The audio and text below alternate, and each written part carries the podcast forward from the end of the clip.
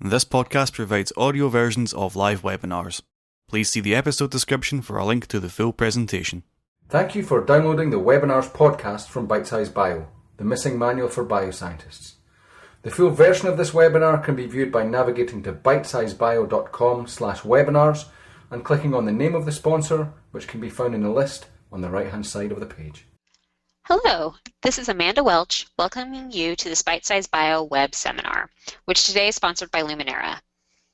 Whether you require high sensitivity for fluorescence imaging or color reproduction that matches exactly what you see in the eyepiece, Lumenera offers a wide portfolio of cameras that are compatible with any microscope and come complete with image analysis software and a 4-year warranty.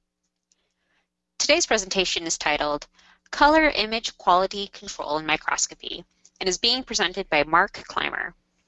Mark is a veteran of the microscopy industry, establishing his fundamental skills in biotech and the drug discovery labs at Sanofi, and honing those skills as a product manager at Olympus, managing the core microscope product line in the Americas. Along the way, Mark attended microscopy-based courses at the Marine Biological Laboratory in Woods Hole, Massachusetts, and now shares his expertise with students during the Immunohistochemistry and Microscopy course held each March at the MBL. Mark offers consulting services to microscopy and biomedicine-based companies. He is also an independent microscopy and spectrophotometry sales specialist for LAXCO, Inc. He's the author of numerous articles and blogs on microscopy and color management.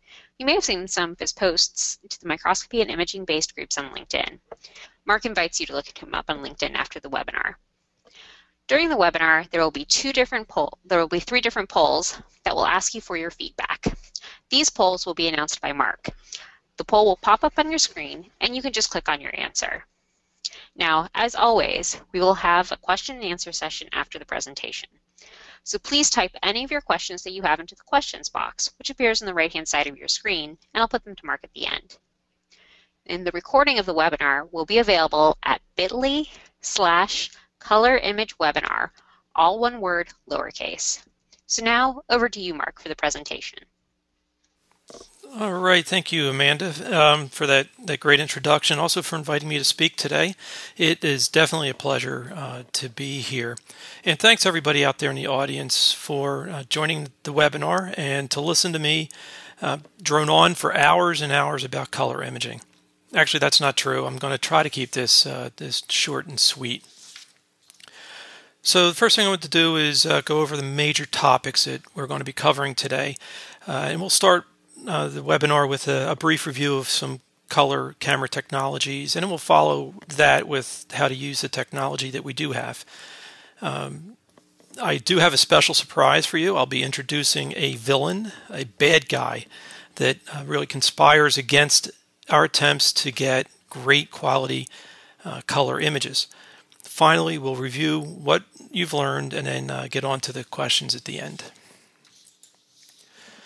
So, what's the biggest dilemma in color imaging? Is it speed of acquisition? No. I think many of the specimens that we are imaging are dead, so they're not really moving much. But more so because camera technology has advanced and evolved that we can capture still images and even videos at very fast frame rates. So it's not the speed.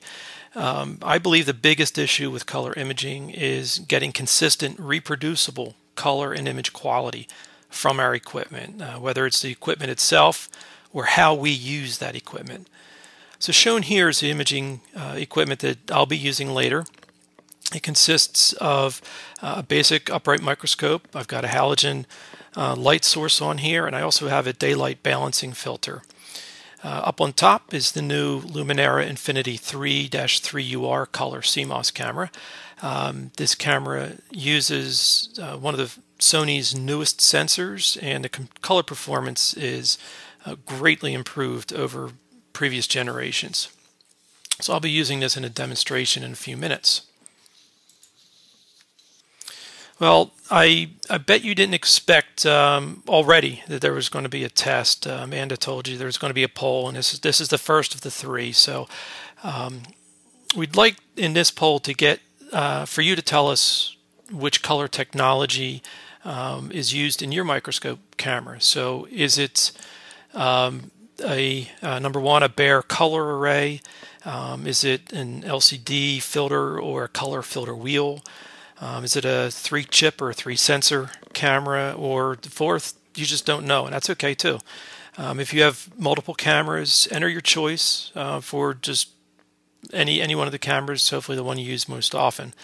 So vote now using those polling options, and we'll see what the results are.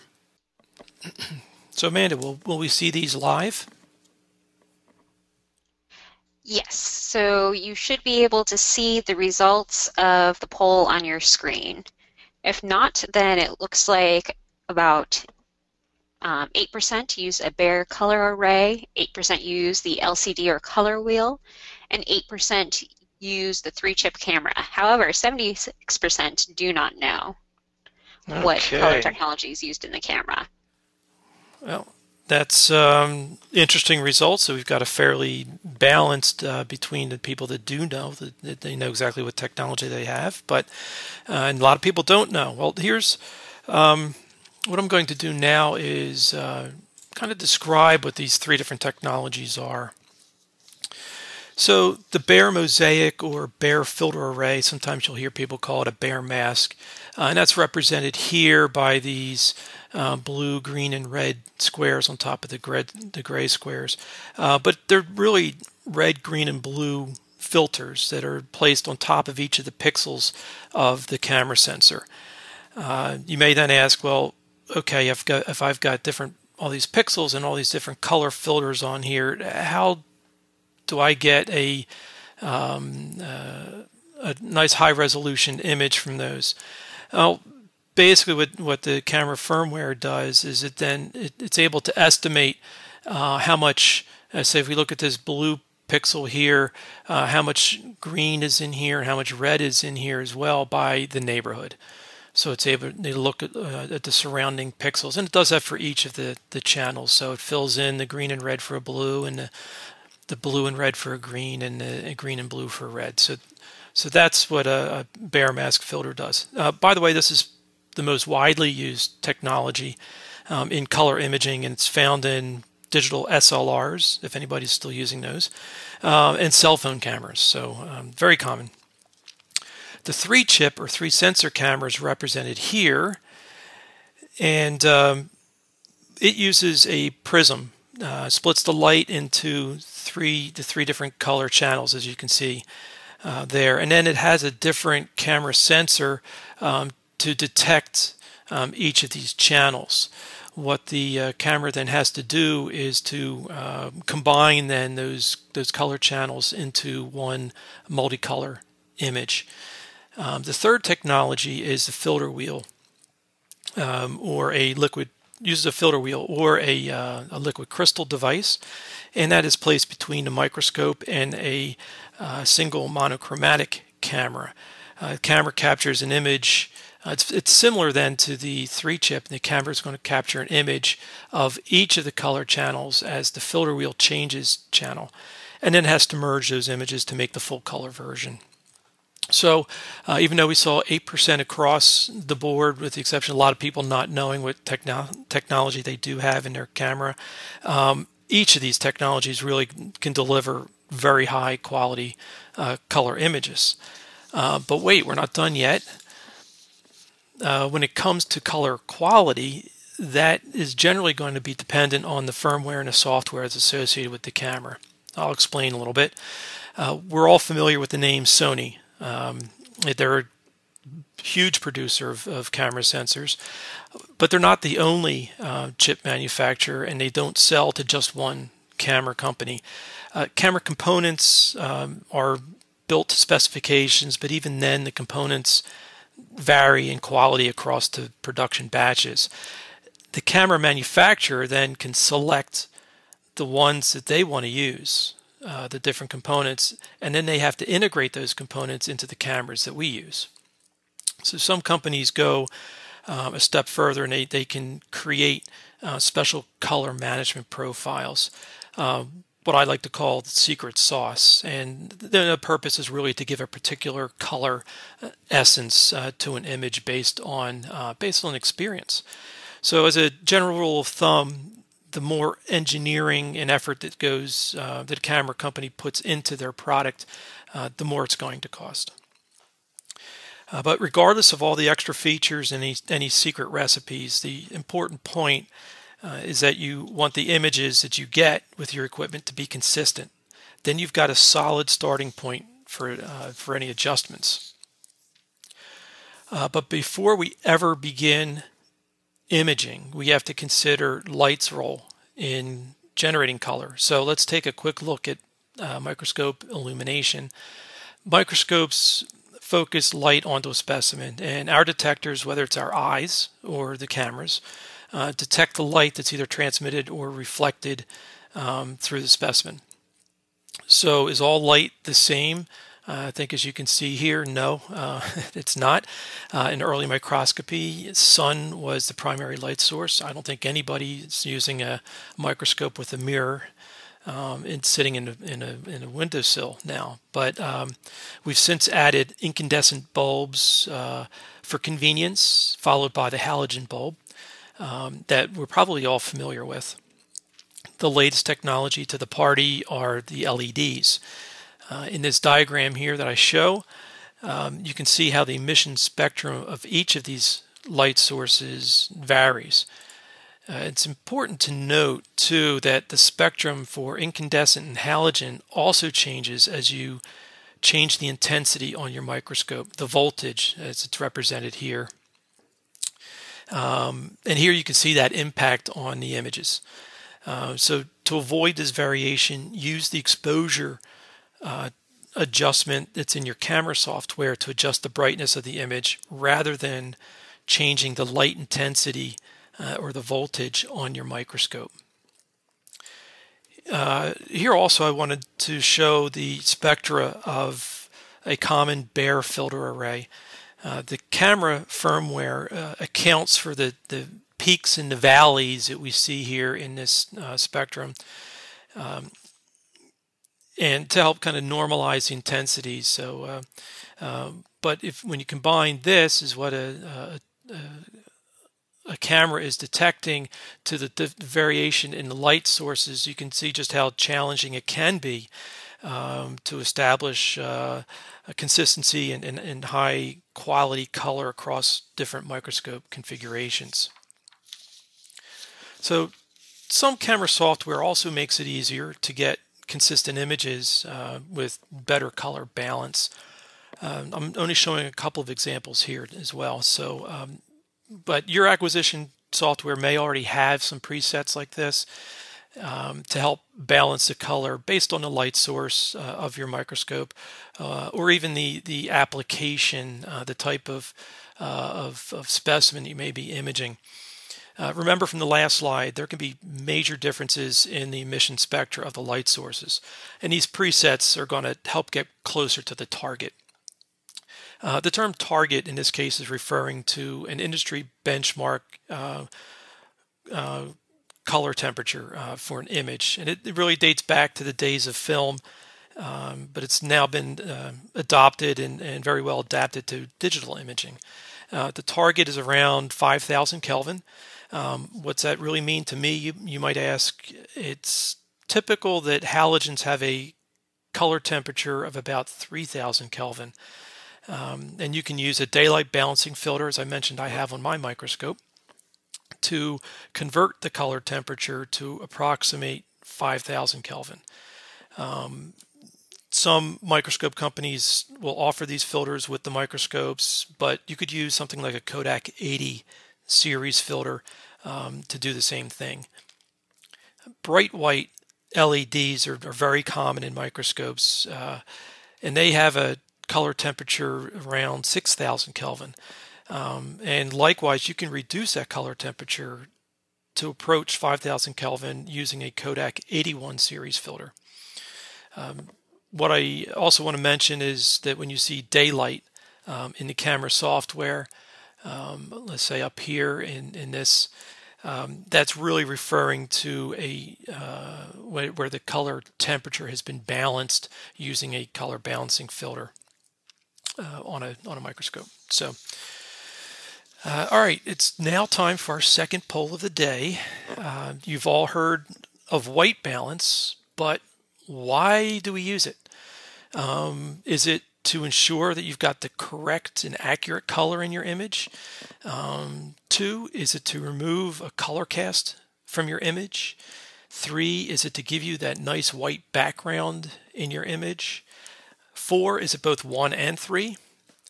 Or five, is it none of the above?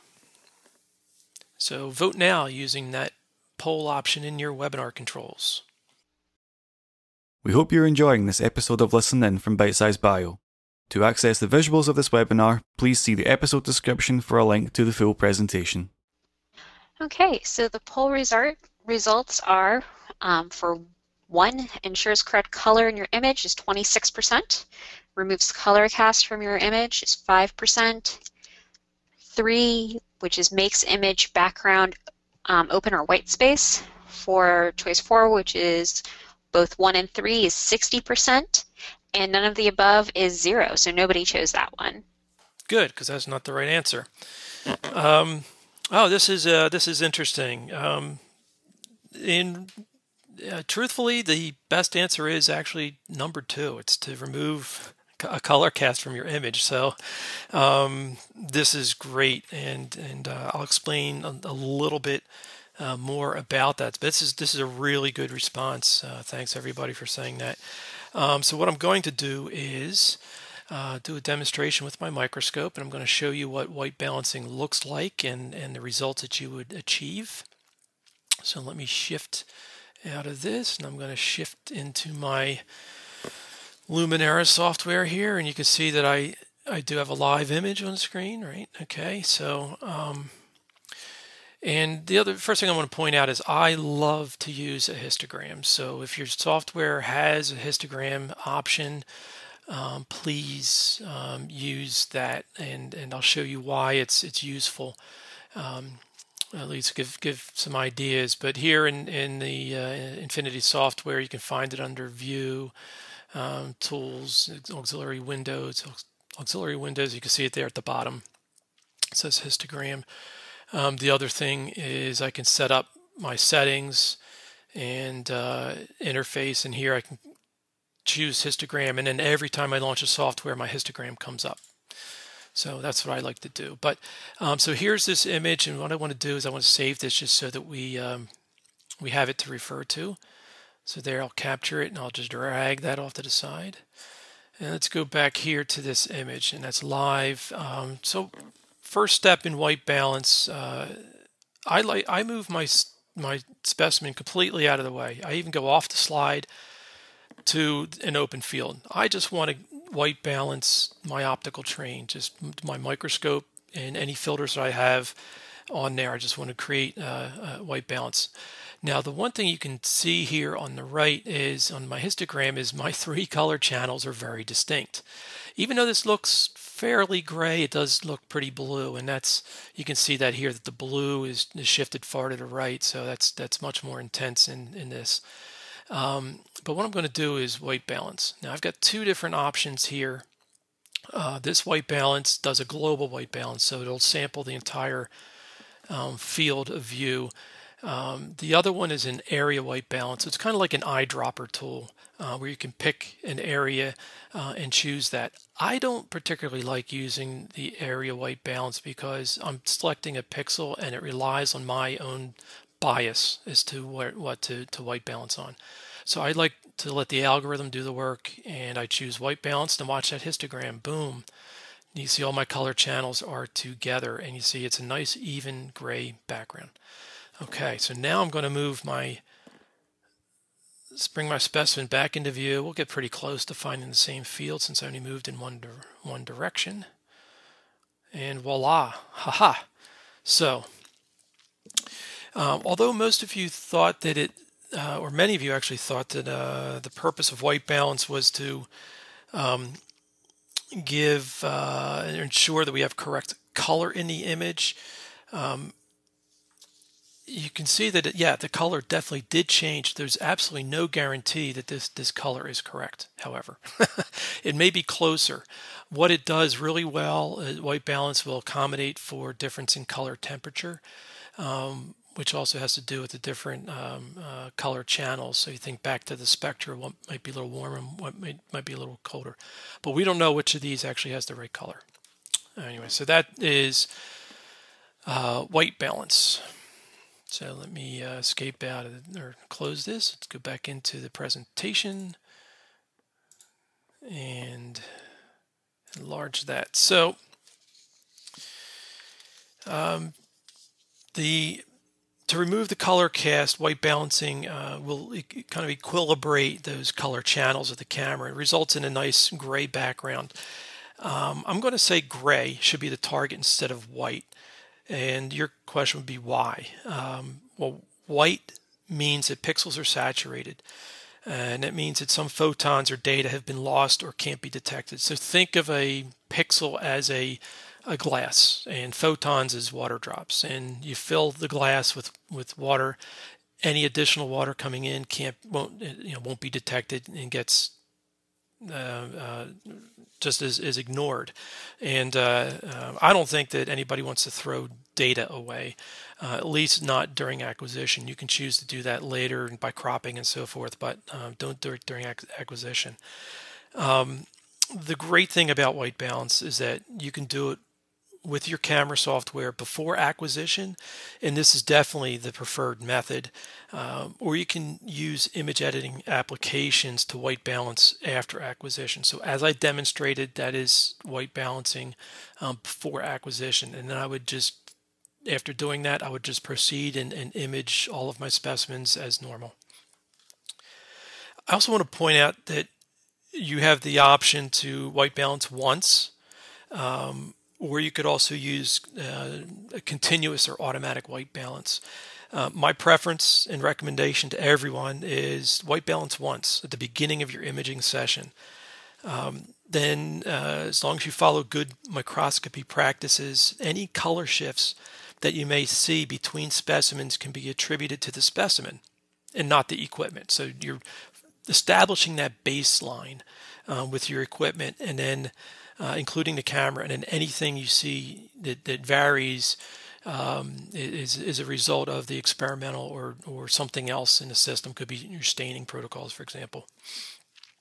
With continuous white balancing, you can actually see the color shifting even within the same specimen as you pan around. So that's why I don't like the moving target. The main point about color quality control and what we're discussing is to be consistent with your approach. If you're going to white balance before acquisition, always do it that way, and vice versa. So if you maybe don't have a white balance or it doesn't work particularly well, try to use the same process over and over and over again. And I do want to add a quick public service announcement. Please document, describe, and disclose all of your imaging steps. No matter how routine you might think that they are, include any post-acquisition adjustments. This is a best practice for ethical imaging, and you may be asked to provide that information sometime. So there's a number of other adjustments that can be made to the images. However, I discourage using these. These adjustments are based primarily on human perception, and each person really has a different perspective. What's good, what's bad, how far can I push some of these adjustments? These are difficult then to describe, to appear, or to reproduce by a peer on their imaging system. In general, there's very little control when using these settings, and they're not going to be the same between manufacturers or software. So if at all possible, please avoid these adjustments, especially hue and individual channel adjustments. Gamma, I will say, can be very useful. It helps reveal detail that may be in dark regions of an image or of a specimen. But I still recommend not to adjust this setting during acquisition. You can adjust gamma in post-acquisition adjustments as well. The one caveat I want to add is that if you feel that you absolutely have to make these types of adjustments, use the exact same adjustments for every image that you're acquiring. This is also best practice for ethical imaging. So this is your third and final poll. Question here is, do you currently make color adjustments after acquisition? So make your selection now. It's a quick yes, no. There's no right or wrong answer. We're just taking a poll, see what people do. Okay, Amanda, what do we have? So we have 44% voting yes and 56% voting no. All right. I wonder how close that is to being 50-50, within the sample. All right, that's good. That's good. And I'm sure there's reasons out there. We're not going to delve into what those possible reasons are. But as we've been learning, I think so far in the webinar, color can vary and does vary. And we need to account for that, especially if we're going to be comparing or presenting or even publishing these images. So normalizing the color among the images is common, and it could be useful, really, if you're going to be analyzing those images that may originate from different systems or different sessions, or you have different people taking those images. There's a plethora of tools that are available for making the necessary adjustments, and I'm not going to get into any of those. That could be a great topic for another talk. One point that may seem obvious and can often be overlooked is to make a copy of your original image. I don't have that here as a bullet, but never make any adjustments on your original image. You never know when you have to go back to that original. It's easy to make adjustments that are permanent too if you forget to set up histories and so forth using these image editing tools, but so always make a copy or multiple copies and make your adjustments to this copy. Save your original someplace else. You'll also make life so much easier for yourself if you first optimize your camera settings. So take the best images you can at the beginning. You'll thank yourself, because then if you feel that you have to make post-acquisition adjustments, you'll be making fewer of them. They won't be as severe, and you'll be they'll be much more consistent over time. So, as I've already said twice already, just be consistent with your adjustments. Document and disclose those. So if you're submitting those images along with the manuscript, please describe what you've done and reviewers may still come back and ask for additional explanation, but at least you have the information to provide them.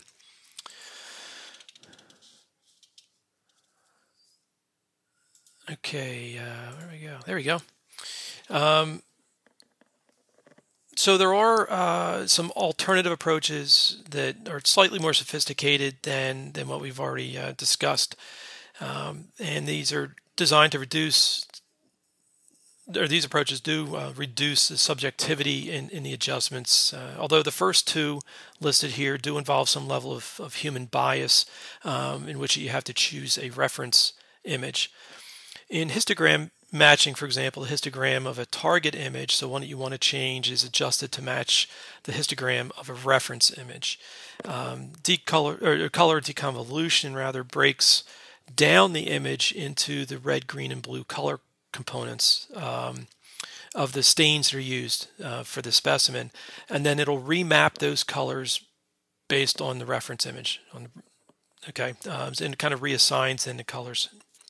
Color deconvolution is often used in color-based segmentation for automated image analysis, like what's being explored for digital pathology.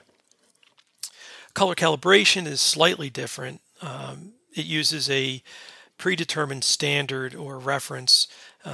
Ideally, it'd be one that can be used across specimen types and stains, and the idea with calibration is that it eliminates a human bias from the process. There's only one that I know of that was commercialized. Others use something similar for internal purposes, but this was ChromaCal from Datacolor. It's now been discontinued. So this is the standard slide, and it's got colors on here that have been measured on the slide itself, and then an image of that is measured using the software, and then the software combines the measurement from the image to the known values, and then it applies a corrected color profile to specimen images. This is all done post-acquisition. I think ideally calibration should occur prior to acquisition, where you calibrate a system, but anyway, now the moment you've all been waiting for, or perhaps not, but what is this villain that I alluded to at the beginning? Well, the villain is actually your monitor, and I think it seems obvious when you sit back and think about it. We've got a huge reliance on computer monitors, not just for evaluating our images, but these monitors are our view into the camera to set up the acquisition parameters. And if anyone else looks at your images on another monitor or a display, I'm sure they're probably not seeing exactly the same thing. The image file itself is exactly the same, but it isn't displayed or rendered the same on a different monitor. I've shared a story. I remember visiting a customer recently at the University of Pennsylvania, and there was an ongoing argument in that lab about which computer monitor to use to review images. So the image color was greatly varied between different monitors. In the end, they just decided to all huddle around the same computer at their imaging station. They figured, if not for any other reason, that's where the image was acquired, so it must be right on that computer. Is that good? I don't know. But new monitors may look really good, but they don't necessarily start off the same. And they all degrade over time, even the newest OLED technologies.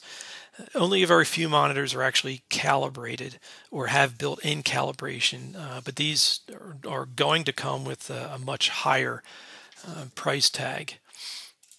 Good news is you can calibrate your own monitor, and you can do it by yourself. There's calibration feature in your computer's operating system, and it allows you to adjust the display to deliver an optimal balance of contrast. They still discourage the adjustment of the hue or the actual color channels, but it can be done using system-based calibration. There's also free and online options that seem attractive, but all of these methods so far have something in common, and they all rely on your perception and your bias of whether the color you see on your display is accurate or not. Now, our eyesight varies with the time of day, also with what we've had to eat or drink, even how well we slept the night before. Not to mention high ambient light levels pose one of the biggest challenges to calibrating monitors or seeing color correctly on a monitor. And I don't think we all have the opportunity to sit in a darkened room. We use the space that is available. My favorite solution is to use commercially available products. You can get them fairly cheaply, between $100 and $250, really depending on the features that are included with it. But they're combinations of a hardware device, it's called a colorimeter, it physically measures the color that's being displayed by your monitor. And then they also have software. So software displays color on the monitor, and the colorimeter measures those, and then it communicates with the software, and then the software knows what to do and what the right adjustments to make to the monitor. The best part about these solutions is they eliminate human bias. So it's really no wonder why serious photographers will calibrate their monitors. They're all familiar with these tools.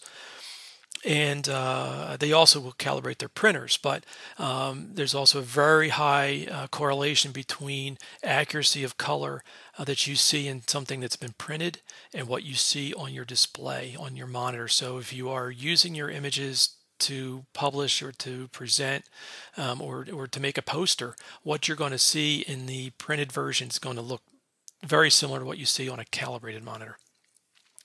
So here's another example of customers' monitors. They're all connected to the same PC. These two monitors on the right, incidentally, happen to be the same brand, and they were from the same production batch. They're actually sequential in serial number. But this customer had to compare images all day. They wanted to make sure there was consistency in other aspects of his process, the staining, the sectioning, the cover slipping, and the imaging. So he wanted to make sure that his PC was displaying the colors correctly or accurately and consistently. So he really had no idea which display was right. He calibrated using one of these colorimeter devices, and now his images all match across the monitors. I think that's pretty impressive. So down to the wrap up. So to review, variability in our color imaging is inevitable. We have to accept that, and then we can deal with it. Let's begin by minimizing the variability by establishing a solid foundation with your imaging process, and that should begin with good microscopy practices. Whenever possible, use pre-acquisition settings to control the image and the color quality before you ever capture an image, and then use the same settings across all of your images. Making adjustments after acquisition is much more subjective and is difficult to repeat exactly on subsequent images. If you really need then to adjust your images after acquisition, be sure to make those adjustments on a copy of the original image. Finally, beware of your computer monitor. Monitors don't always tell you the truth. Where monitor calibration is kind of like truth serum, only with calibration can you really trust what they show you. So control and consistency in your imaging process are essential to ensuring repeatable, reproducible, high-quality color images. And a documented imaging process is key to image quality control. Well, that's all I have for today's webinar.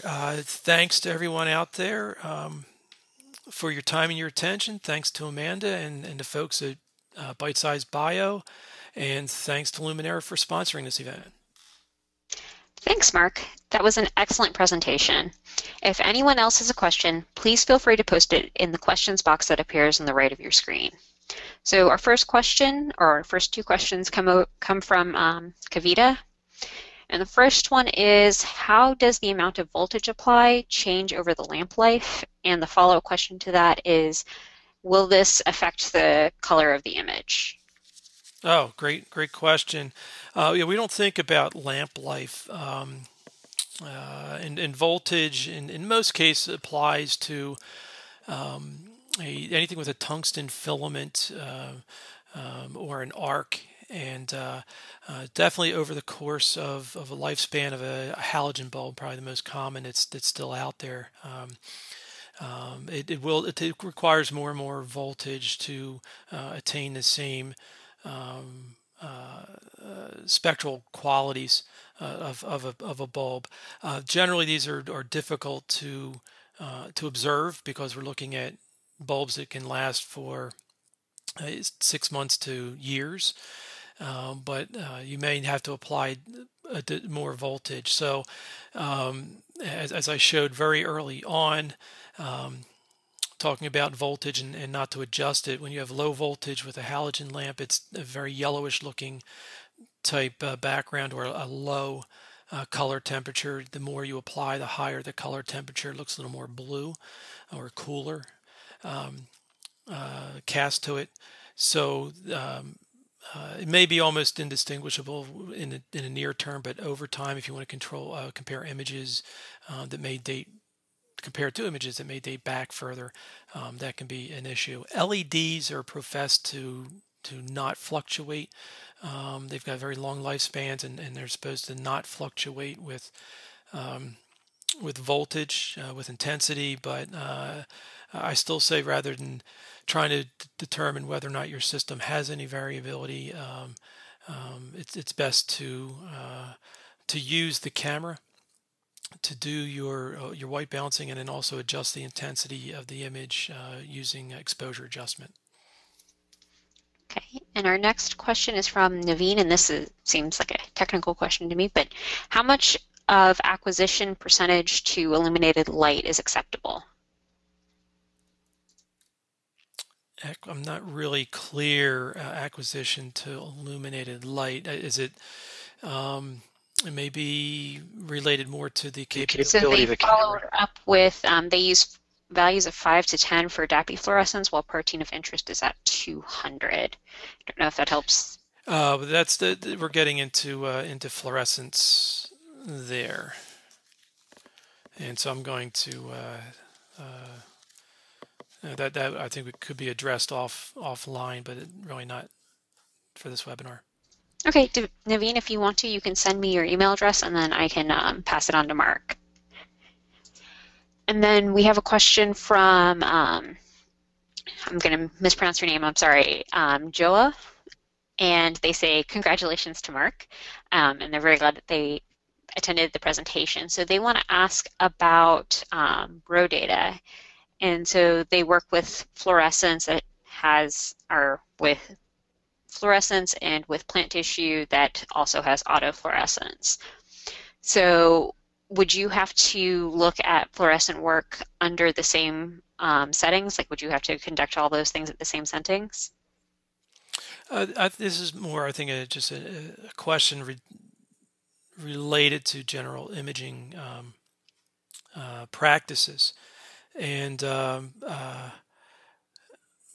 think there's several ways to answer that when you get into fluorescence and autofluorescence. And I would, again, that's more related to fluorescence, but with any imaging, I try to establish a background and then take everything with the same settings. In the case of fluorescence, never start with a negative control, start with something positive that has a high signal. And then that you be sure then to capture the full dynamic range. Otherwise, I've seen people use a negative control and they have no idea when they actually get signal. And if you want to lock then your exposure time to give you some qualitative type results, you don't know really where your baseline is, and you wind up going back and having to re-image. So not sure if that answers the question, but I would use the same settings across the board, starting with some controls on your imaging system. Establish with those controls even a plain fluorescent slide, plain color, homogeneous, and move from there. That makes sense. So to kind of follow up on that, you talked about following good microscopy practices just in this last question and then during your talk. Could you kind of expand upon those? Yeah. I think that I say good microscopy practices because I don't know that they've been taught to many people. And it's something that we definitely do up at the MBL and all those courses. But you start with performing color alignment, and the purpose of color alignment is to ensure that you've got aligned light through your optical train. Your optical train is perfectly centered, and you've got even illumination across the specimen. And you need to do that actually whenever you change objectives. And with transmitted light, it's matching the numerical aperture of the light being delivered to the specimen, and then what is being then collected by the objective. So you want the NA to align. So there's often a condenser aperture adjustment on the condenser, and you can adjust that. It only takes a second, truthfully, when you're changing between objectives, and I don't see any reason, if it's so short, why people don't do it all the time. Second thing is you want to use, and I think I mentioned this already, use the camera's exposure time to adjust the brightness, and not to use the intensity knob on the microscope or the light source, as that can change the color temperature. I showed images earlier on of what happens when you do that. Another thing that you can do is if it is very bright, you can use a neutral density filter to attenuate the light, in addition to adjusting the exposure time. Third thing is white balancing once at the beginning of an imaging session, and then using the same camera settings across all of your specimens during that imaging session. Finally, then using identical post-acquisition adjustments. So this is all best or good microscopy practices. Get your equipment set up and optimized, and then follow a protocol through the remainder of the process. Okay, and then so to kind of follow up on you were talking about with white balancing, how can you tell if it's working? That's a good question. There's couple of factors that could contribute to whether you don't know if your white balance is working. So I think that probably the best way to address that first is to trust that it is working. So if you have a histogram, make sure that's showing. Move the slide out of the light path and take a look at the background.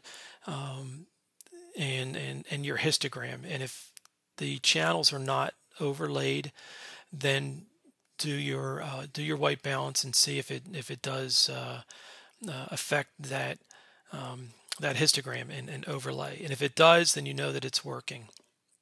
You could also, just to test, you could put a piece of colored filter, colored plastic or something over top of your light, and try that white balance and see if that moves, and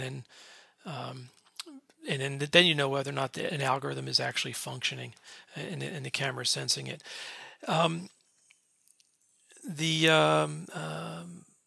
Finally, the other thing you may not know, if white balancing seems to be working on the camera in the software, you need to know whether or not your monitor is showing the colors properly. So the camera could be working in software, but your monitor may be off.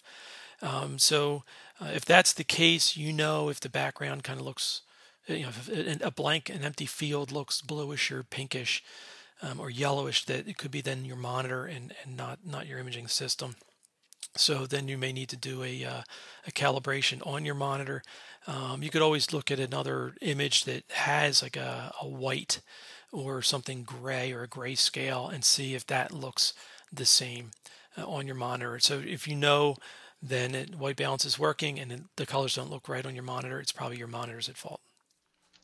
Okay, and then we have one last question from Chung asking if there is any commercially available section for color calibration. So I think they're asking about like a slide or something that you can put under the scope to see. There are devices that are available out there. Most people make them, and you can find references, citations for these.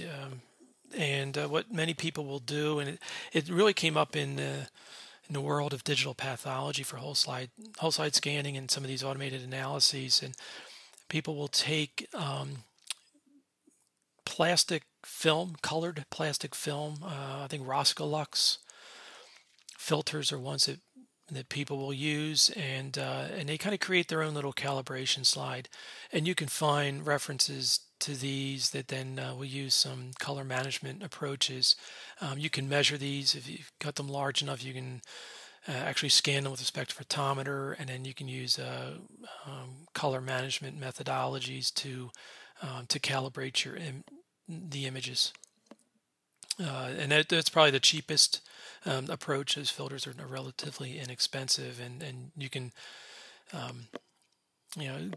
cement them onto microscope slides and with cover glasses. I don't know of anything that is commercialized at this point. The one that I showed is not available at this time, but a quick search of PubMed should find you some examples that you can follow in the lab.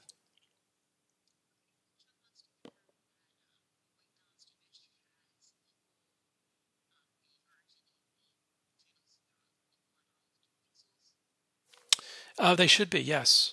You may find some because of spherical aberrations.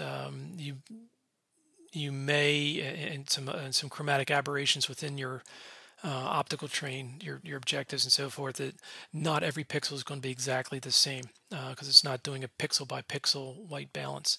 It is a field-based white balance. Okay.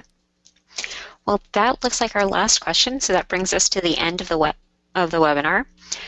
So thanks again, Mark, for a very illuminating presentation and a great discussion, and thanks also to our sponsor, Lumenera. Thanks for having me. And finally, thanks to you, the audience, for taking the time to attend and listen in.